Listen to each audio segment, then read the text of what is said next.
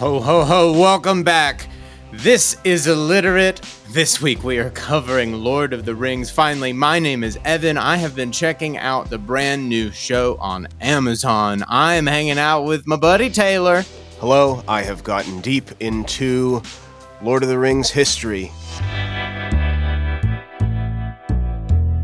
We took a little bit of an extended break. A few things have happened, uh, a few life things, some sickness. Uh, and so, but we are back with you.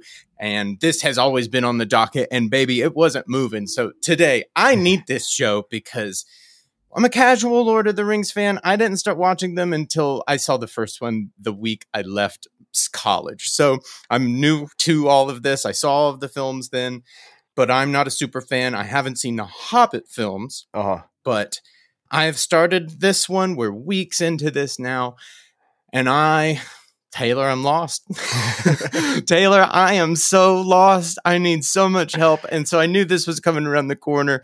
And if you're Yeah. lost like me, or if you're confused about any of this stuff, I think this is going to be an interesting show. I'm excited because we're really, we're starting off the right way. I think, you know, and if you know the show, you know where we're going. We're going right to the source, baby. Tolkien, baby.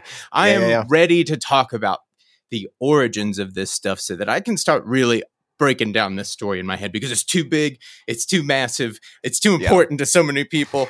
uh, so I, I don't know. Let's buckle up. But this is the beginning of our three part series. Lord, we haven't done one of those in a second. I, Yeah. we're back, baby. Uh, question and answer here. Will I pronounce all of the Lord of the Rings characters correctly? No. Nay. Will I will I pronounce the name of the author correctly? Yes, it's Tolkien is how it goes. So from here on Tolkien. out, I will do my best. J.R.R. His family called him Ronald, which is the first R, and we'll just call him Tolkien because I didn't know him. But that's what if you were close to him, he's old Ron Old to Ron. the fam and friends. The timeline, because that's important. 1892 was when he was born and died in 73. So he had the potential to see some of the weirder adaptations, which we will get to at the end. But this is going to be the bulk of his life influences and Hmm. process for making all of this happen. The f- word of the day to know with all of this is philologist, which is what he was Ooh. officially. Do you know that word at all? No. I've never heard this word before. So that's how he paid the bills. It is the study of language and its oral and written historical sources. So going back to the where like based on the Latin of this, which came from the meaning of this, which originated from the ancient Gaelic this. It's like our show. Yeah. what that that's what he did but with languages, the invention being the foundation. And so Wow. we'll see as we go along how Lord of the Rings fits into all this. To me, backwards from the way you write a story, but that's what he was into. So, in terms of being an actual philologist, he was a teacher. He worked at Oxford in various positions. it's from starting to 19 make sense Yeah, already. yeah, yeah, already. uh, but yeah, he was a, he was a college professor from 25 until his retirement in 59, and that's the bulk of Wow. his work efforts. And then this is almost like a fun side hobby, but but we'll get into that in a Mhm. second. Starting off with his upbringing, and I just think it's funny because there's so much in my mind to do with lineage and families, and this person begat this person in this era huge family lineage of the Tolkiens going back to 1620 of some sort of importance. That he, you know, he's he was all into that with his own family, tracing it back into Very cool. Yeah. British history. Would have been on that ancestry.com. Yeah. and there would have been a lot of them. Yeah, yeah. He was born in South Africa, which I thought was a fun little Mm. tidbit. And his because his dad was promoted to the head of a British bank there, which I feel like we see this over and over again somehow. He went to England with his mom and his brother for a trip at an early age, and his dad died still back in South Africa. oh no. And so the family has limited income. They move around the country with various family members Oh, Uh, wow. Him and his brother and his mom. One of the funniest places that they stayed at was at his Aunt Jane's, and her farm is named Bag End, which is Hmm. the Shire location. So he he one for one cribbed that uh, name for his story. and there's All a lot of stuff First like one that. down. Yeah, yeah. but he gets he's you know he's he's trolloping around the English countryside, which gives him an appreciation for all of that. A bit more of a naturalist for his time as opposed to other people. I'm spark in Which- the yeah. in the course of our three part series. I will be checking out the 2019 film Tolkien with Nicholas Hoult. Um, Oh, so interesting. Yeah. I, I'll be paying close attention this episode to then compare, and I'll report back in Please, next yeah. episodes. But this this biopic was done not too long ago. Uh, and it went a little bit under the radar, so I'm I'm flagging this, and we'll come back to it later. yeah, see if they pull any of this stuff. I'm sure Bag End will will be in Mhm, there at mhm, least. mhm. Yeah. So he was homeschooled by his mom, and this is where he developed his love of languages and reading. She dies super early at of Oh diabetes no! at the age of 34. Oh and no! he's yeah, he's 12. And so what's bizarre about this is that's basically the age you can sustain if you have diabetes without any sort of insulin treatment because that would not be discovered until 20 years later. So Oh, she was just 20 years too short of any sort of treatment for it and that's pretty much her type of diabetes what you could sustain without that. Wow. So then, semi orphaned, you know, he's in the guardianship of friends and family from age 12 onwards and uh, hanging out with his cousins and, and rest of the family. Like I said, languages, this is where it's, he starts to be super interested in his teens. He invented a language called Nebish with his cousins, which isn't Oh, that cool. advanced. It's more of just a word replacement sort of thing. Like a code. Yeah, yeah, essentially. But Still, he started. that's how you got to start somewhere. Yeah, yeah. but it, you know, you could see the inklings of his fascination with it. Developed one of his own. He also learned Esperanto, which is the completely made up language, not tied to any Hmm. culture. I don't know if you'd heard of that. It was purported to No. be sort of the universal language because it wasn't linked to any culture or uh, people. It still exists and you can learn it, but it didn't uh, turn into like everybody being on the same number system or whatever. It's like it was of- made in a lab. Exactly, exactly. And so that'll tie in into some of what he's curious about with languages. But Mhm. uh, furthering on in his life, age 19, he goes on this summer holiday in Switzerland. Big party of 12, hiking and camping. And Mm. he, he says that a big part of Bilbo's journey through the Misty Mountains in The Hobbit is based on this experience that he had as a teenager going through the Misty Mountains of Switzerland. So that's another uh, personal connection and What a life experience. Yeah, exactly. Wow. Kind of the the pre-college sojourn around Europe. So Yeah. then right after that he goes to study at Oxford and World War 1 starts, boom, 1914 and he was in a program that would delay his enlistment until he completed his degree. So that's what he ended up doing, and then was sent to Hmm. France in 1916 and fought big battles. Most of his friends and schoolmates were killed during the war. And Oh, this is a huge part of Yeah. Sauron's army and the the war taking over and evil Oh, corrupting the land and all that. Yeah. He was in the trenches. He was in it. So and, and, this yeah. is this is the extent of my knowledge of him. You know, Mhm. growing up in schools, the movies were incredibly popular, and all my friends were reading the books. Uh, you know, that was the the the story was oh, you know, he was in World War One, and he got all the ideas basically from from that.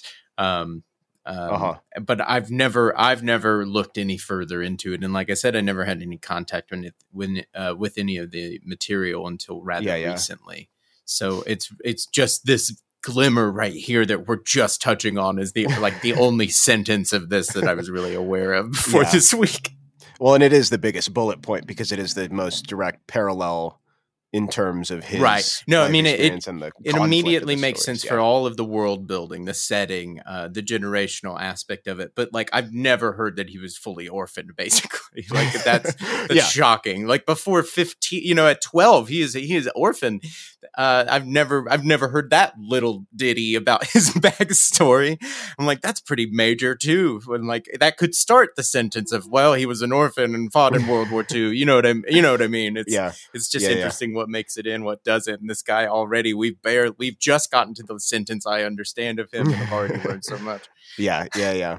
So Sam Gamgee is a he said is a direct reflection of the Ah. English soldier, so far superior to myself. He was saying the the which uh, I you know my favorite character in the whole deal, the Mhm. sacrificial best friend, willing to do Mhm. anything, bearing the weight of the world on his shoulders. He sees that in his in his friends and Mm. comrades.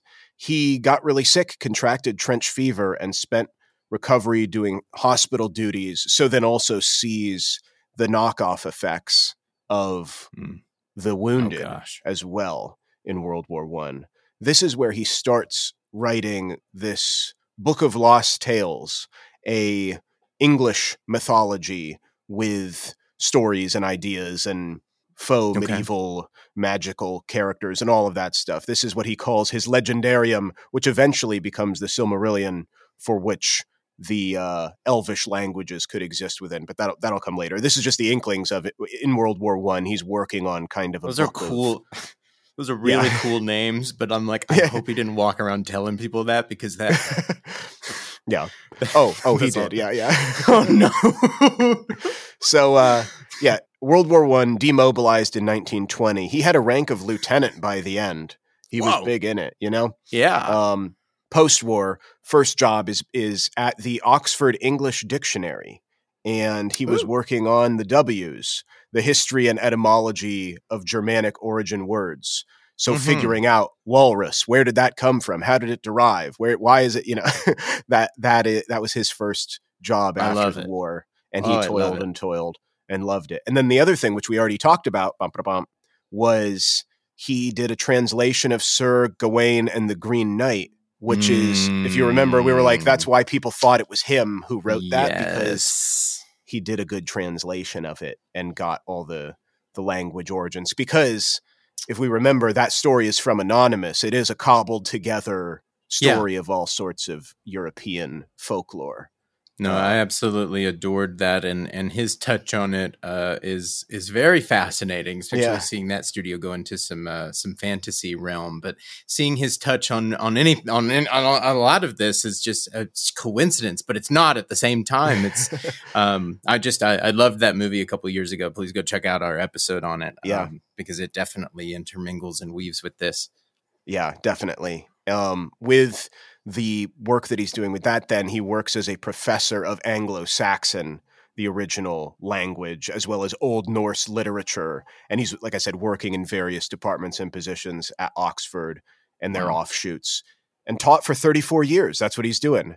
And I would probably describe him, if you think about teachers, he was one of the good teachers. He's the cool English teacher or language teacher that you Yeah. that you would want. You know, when he's reading Beowulf, he shouted at the start of it, so people, you know, you feel like they said one of the students said he could turn a lecture room into a mead hall.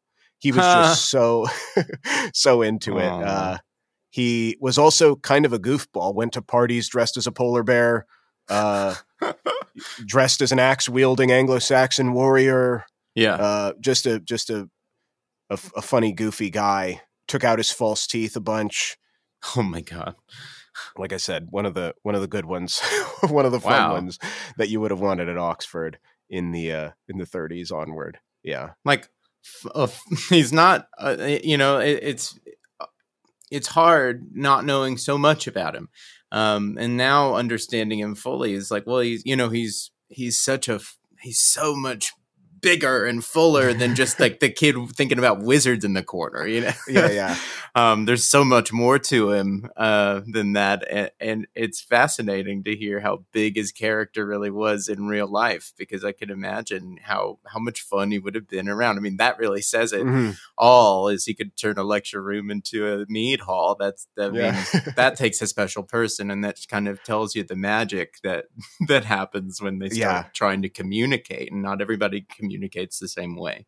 yeah. Um, No, it's perfect that you bring up the communication side of things too, because that was the onus for him wanting to write stories. Because, like we had talked about with Esperanto being built in a lab, he's like the languages have to have like the reason a language because he's learning the origins of walrus, trying to figure it out. yeah, there has to be some stories behind it. You can't just come up with a language out of nothing. Right. There has to be myths and legends and growth and changes and the history behind why a word becomes the way it does comes from culture.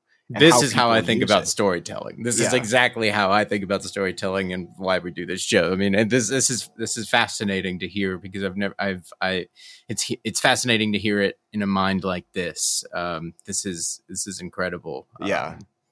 Um, so what happens then is the languages that he's developing, these elvish languages and whatnot, he's more writing these. The, he has these ideas for stories to fit as a vessel so that the languages make sense. yeah. It's kind of like I said, it's sort of a backwards way of what you'd think. People are like, "Oh, I want to write a cool story," and then I put in this world building. He's like, "No, I invented a language, but it doesn't matter unless there's a culture that used it." yeah. and let me write thousands of years of history for them so that then I can have this language make sense, which I had never thought of it that way, but it's pretty cool. So, uh, the first book that he tackles with this, like I said, he had his legendarium. He has all these bigger ideas and plans and Yeah. lore and whatnot, but he's got children of his own. And so he, his interest is shifting to mythology, legendary stories with Mhm. kids. And there's also some works that are dabbling in this fantastical realm before him. So just some of his influences. William Morris was a Mm. writer, more poet, and the style that he had really Mhm. influenced him, as well as his depiction of dragons and the their destruction of landscapes and whatnot Okay. Yeah. was a big motif with Morris's writing. So that's number one. Sauron is based on the villain of Samuel Crockett's The Black Douglas, which is an early supernatural historical thing with werewolves and magic and such, which he was influenced by. Tolkien was like influenced that. by. Yeah. And uh, the last one I'll cover is George MacDonald's The Princess and the Goblin. His depiction of Mm. goblins and those sorts of creatures were very influential to Tolkien as he was coming up with his Ah. non-human creepy sort of characters in my mind as well as of course the the language stuff tons of old norse names anglo-saxon stuff all of the stuff that he's that he's using from what he Oh yes. he was pulling Uh, you know, I'm just I'm because like that's been it's so especially jumping into the new series. It's Mhm. so it's so rich that it almost glazes over.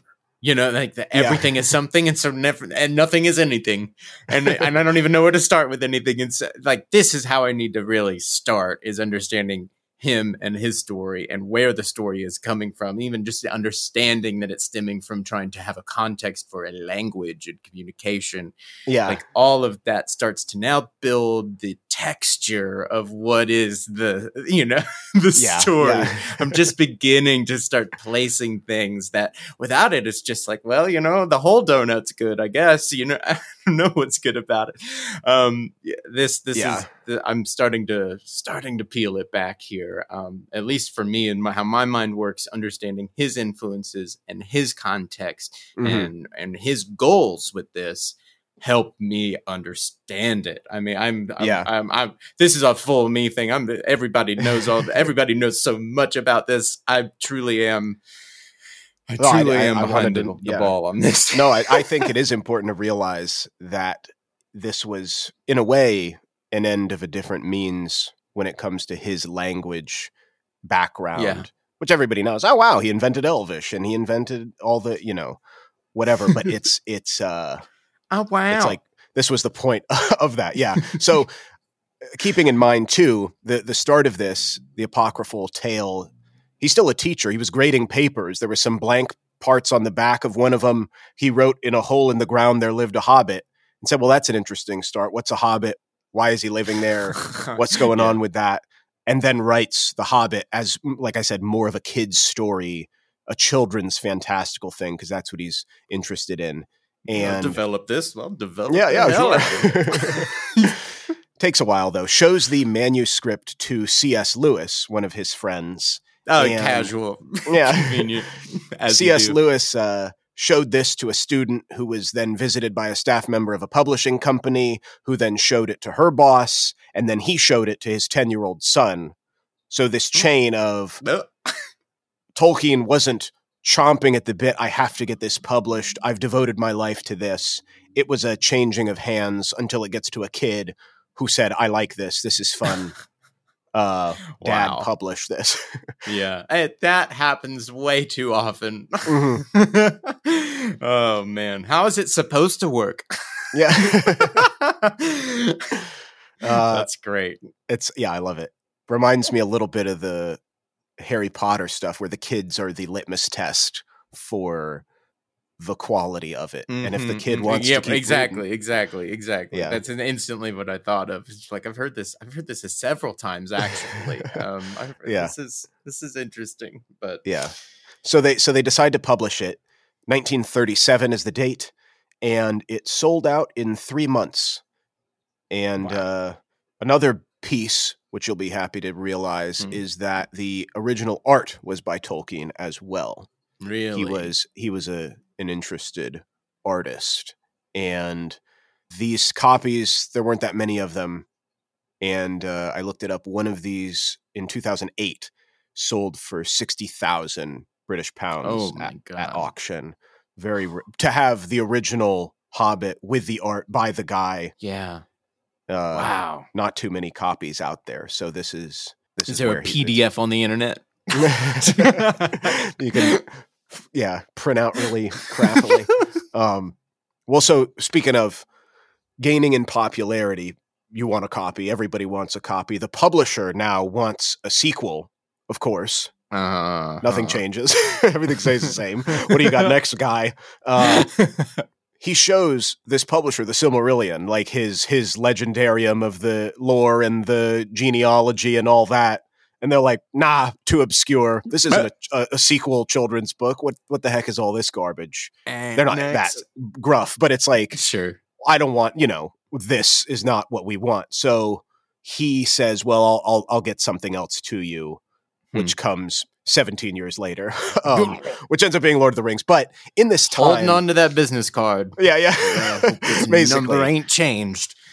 I thought it was interesting though, because as he's working on Lord of the Rings, he wants to change The Hobbit, which is also why this first edition is Mm. expensive because it's actually different. They did update The Hobbit. And so in this first, First edition, the more children's version, Gollum willingly bets his magic ring on the outcome of the riddle game in the in the Mhm. cave, and he Mhm. and Bilbo part amicably.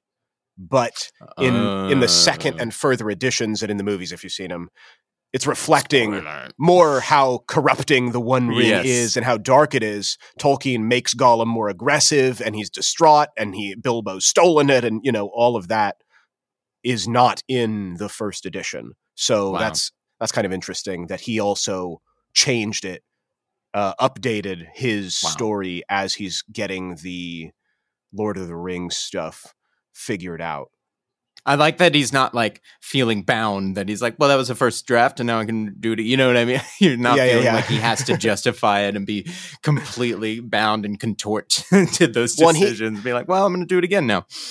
he definitely wanted to do more. So after The Lord of the Rings comes out, he started trying to revise the whole thing, all of The Hobbit again to match Lord of the Rings more. And then uh, the publisher wasn't going for it. People were not going for it. There was too much criticism of losing the lightheartedness of The Hobbit. And so it never went through the official Okay. full Okay. revisions to to after The Lord of the Rings came out. But it's yeah, it is interesting. I'm not sure many people know that he was still futzing with it even after Right. to try and to try and line it all up. Uh, in between, part of I think what is taking so long is World War II happens, and so uh, very important that you get involved in that if you're in England at the time. And so he was Right. asked to serve in the cryptographic department of the Foreign Office for code breaking, language extraordinaire Ooh, guy Right up his alley. but uh, officially they did not need his services. I would like to conspiracy theory that and say Mm. that they did use him, but obviously, We'll never know. On the secret books. dies with Tolkien. yeah, yeah, yeah. But he's still the professor of English and literature. Uh, like I said, 17 years it takes to write after The Hobbit. What's funny is the 10 year old kid is now involved in the publishing as an adult. Like you said, keep the business card. That's how it Literally, happens. The guy kept it. And then that's because you could imagine if there's a changing of the guard or it's not a family business, why would they keep up with this guy and this I keep thinking of like Yeah. example, like other times this has happened. This is a completely different parallel. If I, if you allow me to aside, yeah, yeah. but like this happened with the Halloween series. So famously, the Halloween IP was owned by Moustapha Akkad. He was the producer for all of the all of Uh-huh. the sequels, and he had a teenage son in the '80s when they brought back Michael Myers, Michael Myers for part four, five, six, and he literally asked his son, "Yes, no, would you would would, would teenagers like this in a in a movie?" And so, fast forward, guess who's producing these movies now? Yeah. His son, yeah, yeah. Akkad. but I, I think he's a much better producer. Uh, these movies are much better. Uh, but that's all to say. This this happens all the time. This this Yeah. this generational secession. It's it's fascinating actually, and, and I, I, I that's just one and a major one that people like seriously are not aware of, and that's still happening. Mhm. Um, but yeah, this happens all the time. all the time, as well as the continued support from those around you, not just the business side of things. So C.S. Lewis is still encouraging him, and now C.S. Lewis is concurrently writing the Chronicles of Narnia at the same time Good he's Lord. working on Lord of the Rings. So they're both in these big epic fantasy allegories. It's a write off. Yeah, yeah. uh, and then this finally gets published in 54 in three volumes, which is more for the size and the commercial value, splitting it up as opposed to the narrative And the flex, Taylor. necessity of it that you can that you can have so much. Yeah.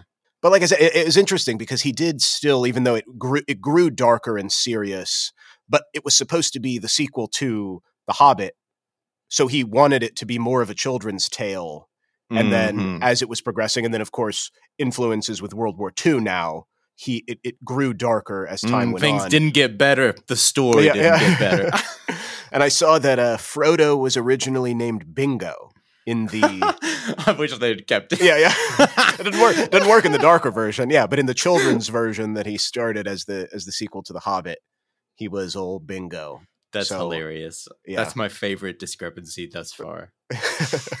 um, and then he retires five years later in 59 and uh, until 73 and basically increases slowly the snowball builds in terms of his public awareness fame the book selling and he actually said he regretted not retiring earlier since his books did become so profitable he was like i could have Mm. done more of this and not taught as much as i did and Interesting. very giving, very loving, completely glossed over his relationship with his wife, which he's had forever.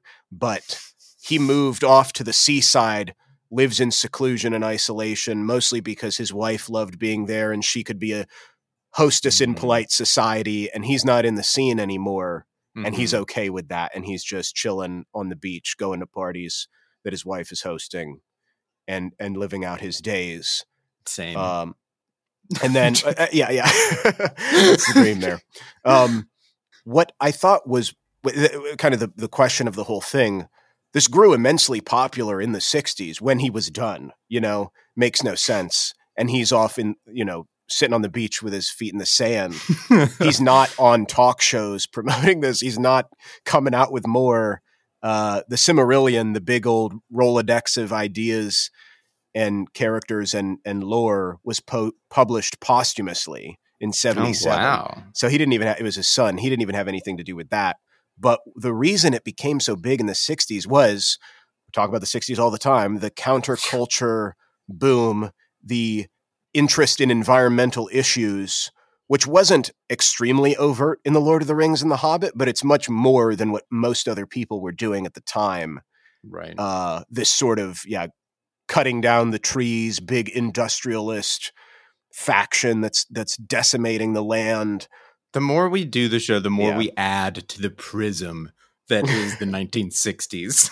Yeah, the yeah. 1960 the 1960s uh, just galvanized and compounded um, and through the trajectory of this country and the world in some really r- wild ways and we keep talking about the decade we could just do a super show on on the 1960s and Yeah. how content changed before and after the 1960s but i digress but yeah with your conception of the 60s now also put all the college campus hippies having a copy of lord of the rings and the hobbit un- under their arm Mhm, as they're mhm. going to protest and we're armed with the This is also- truth yeah, it's there. It's there. and you know he was uh, not super into that. Didn't really care that that was a part of it. Was not interested in that as an aspect of what people were getting out of his work.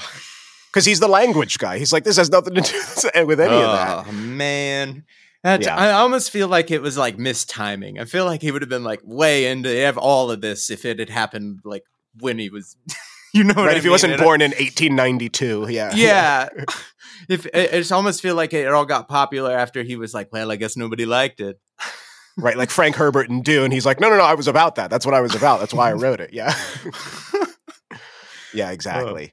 One more little bit before we get into them turning this into trying to movies and Yeah. shows and whatnot. The C.S. Lewis friendship was cooled a little bit over time because of C.S. Lewis's anti-Catholic leanings and oh no, having his opening his mind to Christianity and whatnot.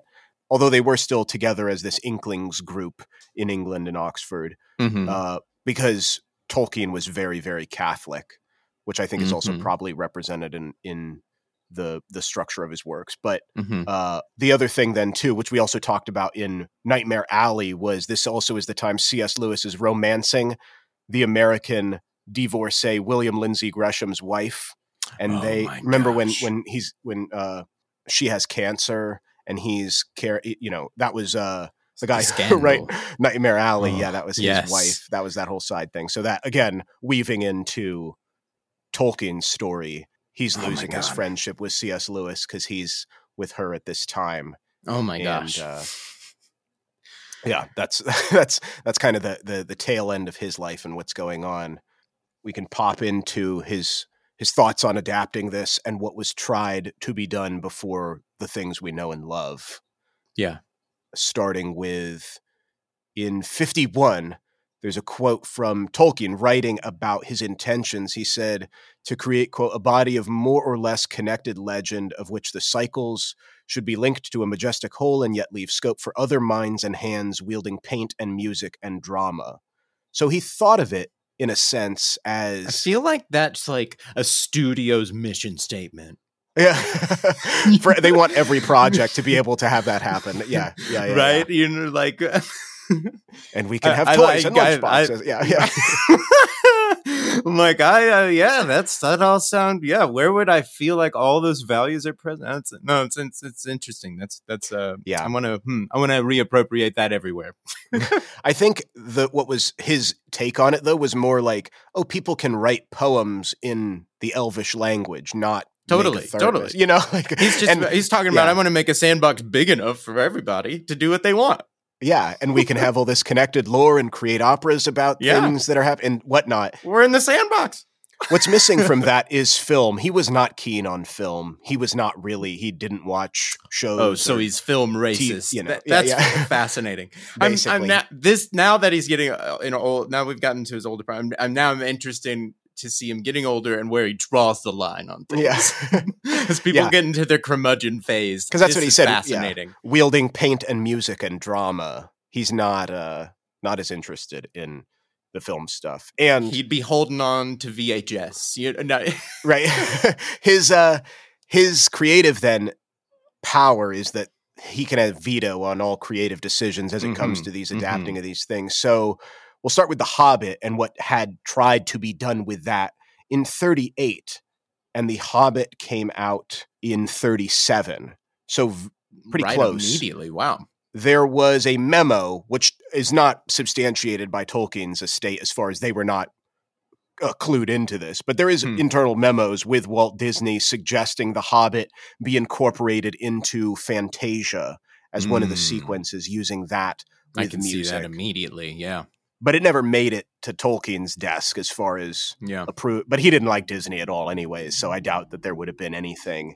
But Yeah. there was also again another uh, uptick in the fifties. There were rumors storyboard artists were saying that they were working on something, but it was too complex, and they didn't have the rights anyway. And like I said, Tolkien loathed Disney, so it's not like it would have been eh, Mhm. going anywhere, anyways. But it was in their wheelhouse and contemplations, at least. But all It's like the- everyone's yeah, Akira yeah. now. right?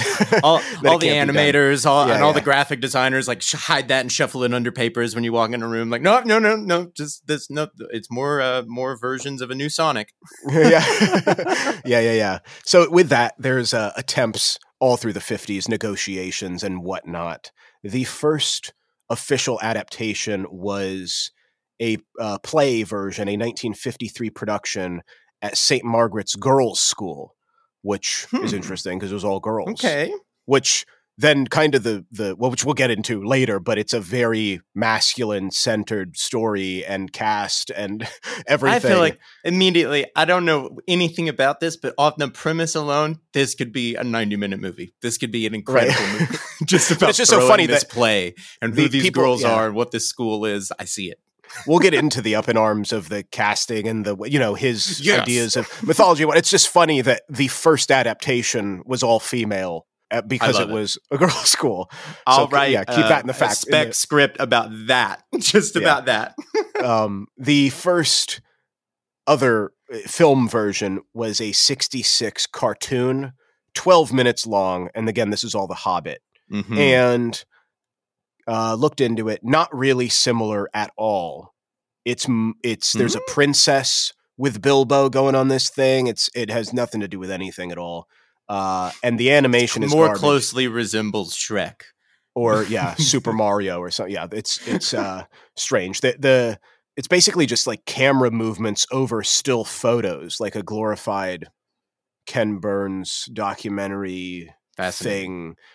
What happened was, and I don't know all the specifics, but there was a gaffe with the rights because of the US first edition publishing. And so somehow part of that got in the public domain. And so they could make Oh, anything with it, but they, there was they were trying to quickly figure out how they could do it this this company and then they were working on something and then they didn't have anything and so they're like hurry we got to get something out before this gets uh canned or we can't do They this bumbled it. so that's why they said "Yeah, anything, and then it's just this weird twelve minute, st- almost yeah slideshow Ooh. animation of it. Uh, there were a bunch of radio dramas that were approved, and the BBC has one. They, they end up being pretty good. I've listened to them. You, you can find them That's cool. uh, out there on the interwebs. But Yeah. uh, the Lord of the Rings, then he sold the, and this is a, you had talked about his curmudgeonliness. It's kind of interesting. He sold the film stage and merchandise rights to United Artists in 1968. Nothing came to be from this, but the reasoning is he was planning the trust fund for his grandkids. His wife was ailing. He was Mm. worried about the fall off from the book sales, which uh, didn't happen. But this is 68, and he doesn't know what's to be of him and his legacy in the future. And so, a, a, a smart business decision, but to be like, sure, I'll sell it all for for this so that we can we can get something from this. But sold it all to United Artists in '68 Oh, and- God. they end up not doing anything with it. So the first film adaptation does not come from them. And this again has to do with this weird public domain situation from the settlement from that. And so they there's this company that jumps on it, Rankin Bass. And Okay. uh but although there's like a stipulation that it could only air in Canada, it's What? just weird. But this Oh, is the first no. version that's animated and actually put together. It isn't that weird short. And this is in 77, and it is a musical TV film of The Hobbit. And it's probably what people have seen as like, oh, these weird drawings. I'll post a link. but if if people are like, oh God, there was some other weird Lord of the Rings Hobbit thing before Peter Jackson, this is what that is. And it again comes from spurious circumstances and strange rights litigation and trying to beat another company to getting something out there. Uh, so that's Ugh, what a strange shape you are. yeah. and again, nothing to do with what Tolkien wants at all. Lord. And he's not getting anything from this because United Artists still has the actual rights. And so they do end up going for something. They sell the rights to this guy, Ralph Bakshi, for $3 million because they failed so much to try and get something. And he does The Lord of the Rings, the first half of it. And this comes out a year later in 78. And this is another animated thing, which I, it does more justice as far as being animated well and isn't a musical television film Good but it never gets a part two. They never No. never get Are the you ground. It ends on a massive cliffhanger. Yeah, and Oh. uh, he's trying to get it done before the Rankin Bass TV people come back with their weird rights issue, and they're and they're like swiftly trying to do another one. Oh and and so two years later they do capitalize and rankin bass basically does lord of the rings again and they just do it as the whole story instead of finishing his second half okay. which he was trying to do uh, it's called frodo the hobbit 2 and it's but it's just all What? the lord of the rings it's not the second part of what this other guy had with the rights Oh my god. so this all just becomes a huge mess where Bumble after Bumble Yeah. after Bumble. Yeah, and p- then people are associating this weird second one with the one that this guy did that he actually tried to do a good job on, Ralph. Uh, All the fans going, "It's impossible. You can't do it. Just stop." Yeah, and For so decades. again, also it ties into the fact that Tolkien died in seventy three. He did not see these, Yeah. but he hated the fans and the American fans and what they were perceiving it as, and not into it becoming this junk. you know he wants a whole connected majestic whole in the scope of paint and music and drama and we're getting tv animated musicals towards the end uh it doesn't it doesn't gel with what people saw it as in the book so Well, it's fascinating that there are multiple animated misfires. So I'm not even. Yeah. sh- I guess so. It's the. it's the middle one that we're more probably acquainted with visually. yeah yeah yeah, Um, yeah the unfinished one Good Yeah. God. And I had no idea it was unfinished. Yeah, I mean, I seriously for decades now you probably you've got uh you've got a fan base that the author disowns and a fan base that is screaming about how it's impossible to adapt so why even try all the while it's hardly even gotten like a real like good shake at it because ultimately all of this entertainment junk is in its infancy as we go Yeah. through the 50s 60s into the 70s and, and bordering into the 80s and by the Well, and also get the 70s, third 80s. adaptation done yeah 70s 80s is not a great time for animation in general. Right. Yeah. Go back to our Um, who framed roger rabbit to see they, they they revitalized it but this is before that and you could imagine that's also part of just adding to what the you're saying wasteland about where, where of it's a mess. cartoons. Yeah yeah. Yeah Oh God. Um yeah, what a sticky and awful situation because nobody likes any nope like the the author doesn't like the fans, don't like the content, don't like the, it's every, nobody wants anything to do with each other, which is bizarre. and somebody's just sitting on all the rights and can't do anything with it and they don't Uh, want to yeah it's three million dollars. You know, they spend more than that on like a like a, a shot in this new one. You know, Yeah, it's yeah. hard to it's hard to reconcile um, exactly the magnitude of things that are shifting, bordering into the 1980s.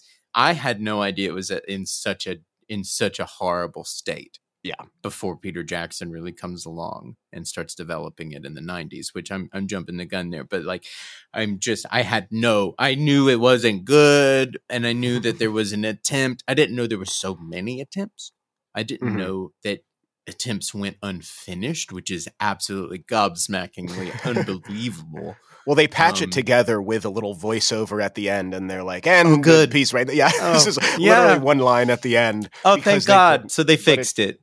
but it doesn't it doesn't work No, I- I obviously just- I they're know. in peril yeah and nothing is resolved but they just said it's over and Wow. everything worked I'm out just- yeah yeah this is this is staggering um and I, and it's also funny too To just i feel like i feel like we're such creatures of our times because i feel like it, tolkien is misunderstanding the fans Mhm. and the fans are, are really misunderstanding the, the the filmmakers and the creators because I, Which- I don't yeah. think they're on different sides of the argument. I think everybody is understanding each other. The point being that they like this, they want, they like this story, and they see something in it. And I don't think that really people are disagreeing about what it intrinsically is. they just end up drawn on stupid political sides. So the hippie, the hippie idea, the hippie aesthetic hurts the perception of the fans in Tolkien's eyes, which is yeah lunacy in my mind. Because now, in my mind, he's getting old enough. It didn't catch on when he was excited about it. Now he's older. uh, and Yeah. he doesn't want. That's not my crowd, but it is. Yes, it is. It yes, it is because the book is under their arm and no one else's. Yes, they are. They know what you're talking about. What? eh, So I think we're creatures of our time, and it's funny to see him kind of get just stuck like flag in the sand, 1940s and 50s, and his ideals stay there basically. Yeah. Um, I, It was is- it was a bit it was a bit too far. Yeah, yeah. We'll probably get into that in our third part when we talk about the knockoff effects and the fans and the new one and like you said what people want. Right. Uh, I'm trying to put my mind in like a 19 and a fan in 1979. That is what Yeah. I'm like speaking to right now. Is that they probably have this very like elitist, like no, the books are incredible. It's not even possible. Why would you even think about it? They go, stop, stop. oh god, a musical number. What Yeah, the heck? oh, yeah. you know, like the Star Wars specials happen in the same year, basically. this you know, like that. This is that. Yeah. Yeah. yeah. But uh next week we will have the answer, the tumultuous how did a nobody Peter Jackson at the time get a property that seems impossible with a fan base that's conflicted and an author who will never give up the rights. We, we will figure out how it became the biggest fantastical trilogy of all time. Oh man, thank you, Taylor. Thank you Yeah. so much. I, I seriously, this is all making so much more sense now. I, I feel like I can step into a new episode of the show with a little bit of clearer head. I can watch. I can- I'm really uh, uh, now. Now I've got some context, and I can't wait to follow this up next week. Thank you guys for sticking around. Uh, thank you for sticking around after our break. Uh, never, we've never taken more than a week off, really. So uh, bear with us over the course of now. What is this, uh, uh, Taylor? We're we're Oh, we're on We're episode 180. Yeah. Oh yeah, we're beating down the door at 200. so uh, let us know what you are reading. Let us know what you are watching. Let us know what you're excited about coming out in theaters, on streaming. You never know when we're going to do an episode about that thing you want to know all about. Get in touch with us at illiteratepod at gmail.com and we will see you here back next week. Uh, until then, stay safe, everyone.